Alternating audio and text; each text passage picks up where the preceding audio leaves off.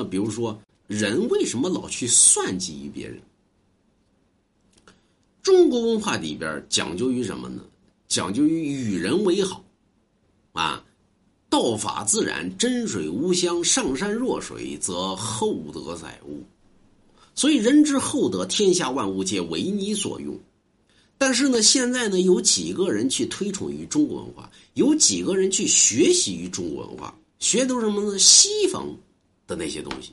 那么，西方的东西指的什么呢？咱们都知道，西方乃为兽族？就是以禽兽无异。看过《动物自然》没？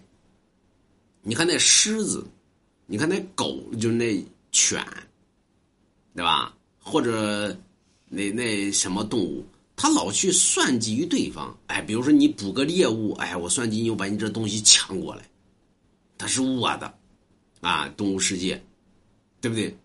所以老去抢夺于别人的。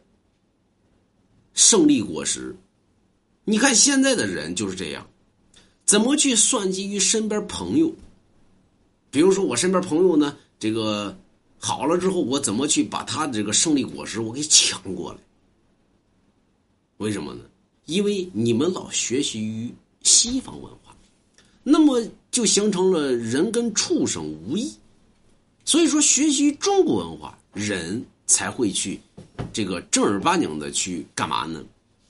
去做自己，而并非于跟动物去学习去，那么，所以人不能学习动物，人得学习于人。有人说人咋学习人呢？买龙王家一幅字画，哎，你就是个人。